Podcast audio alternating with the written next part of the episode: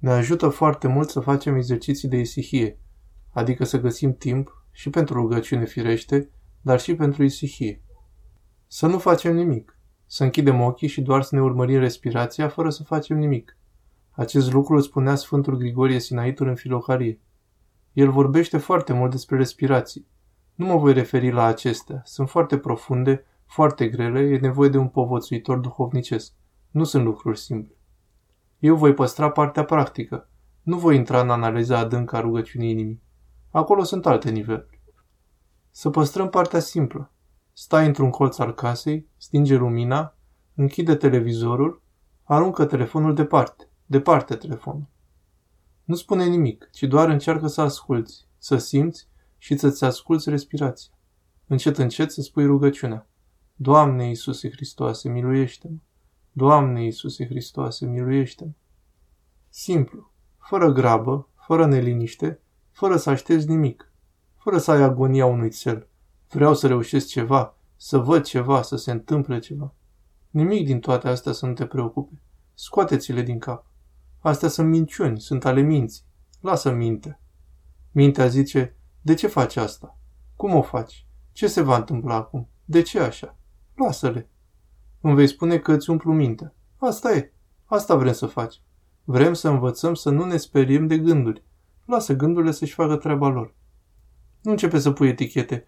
Ăsta e gând bun, ăsta e gând rău, ăsta e gând păcătos, ăsta e gând virtuos, pe ăsta să-l păstrez, pe celălalt să-l lepăd. Nimic. Tu vei spune doar rugăciunea. Doamne Iisuse Hristoase, miluiește-mă! În liniște totală.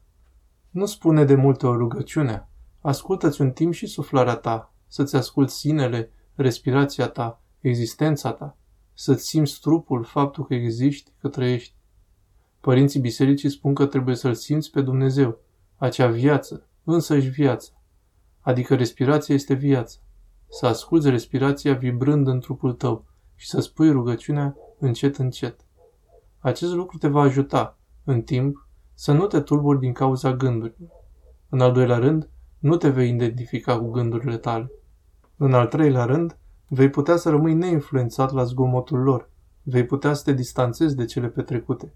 Să rămâi în inima ta și să spui, cum zici uneori când se întâmplă ceva. Un moment, să mă adun, să mă liniștesc.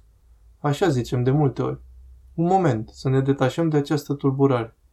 Același lucru e și aici. Vei învăța să-l faci automat. Va veni de la sine mai târziu. Vei vorbi din adâncul inimii, din centru. Vei gândi cu inima, nu cu mintea. Să se petreacă lăuntric acest lucru. În acel punct vei începe să asculți. Odată a mers o femeie la părintele Anthony Bloom, acea impresionantă personalitate duhovnicească, și îi spune Părinte, mă rog de 15 ani încoace. Citesc pavecernița în fiecare seară, paraclise, și n-am simțit niciodată nimic. Nu l-am simțit niciodată pe Dumnezeu. Iar el i-a spus, nu l-ai simțit pe Dumnezeu. Auziți ce i-a spus? Nu l-ai simțit pe Dumnezeu pentru că vorbești mult. Cum vorbesc? Eu mă rog. Mult. Rugăciunea ta e sporovoială. Spun unii, voi citi și acel paraclis, și pe al Sfântului Nectarie, și pe al Sfântului Fanurie, și pe al Sfântului Rafael, și le tot repetă, dar nu se opresc să asculte. E? Și i-a spus, vreau ca vreme de 10 zile să nu spui nimic. Nu o să citesc paracrisele mele? Nu vei citi nimic. Și ce voi face? Ce faci acasă? Împletesc. Bine, vei sta în fotoliu și vei împleti.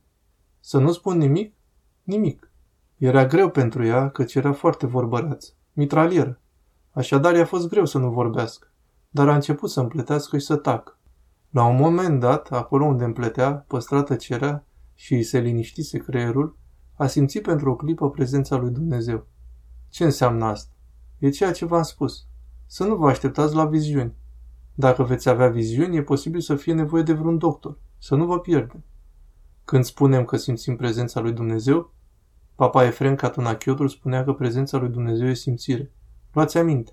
Nu începeți să vedeți umbre și fețe și să vă pierd, acum că v-am găsit.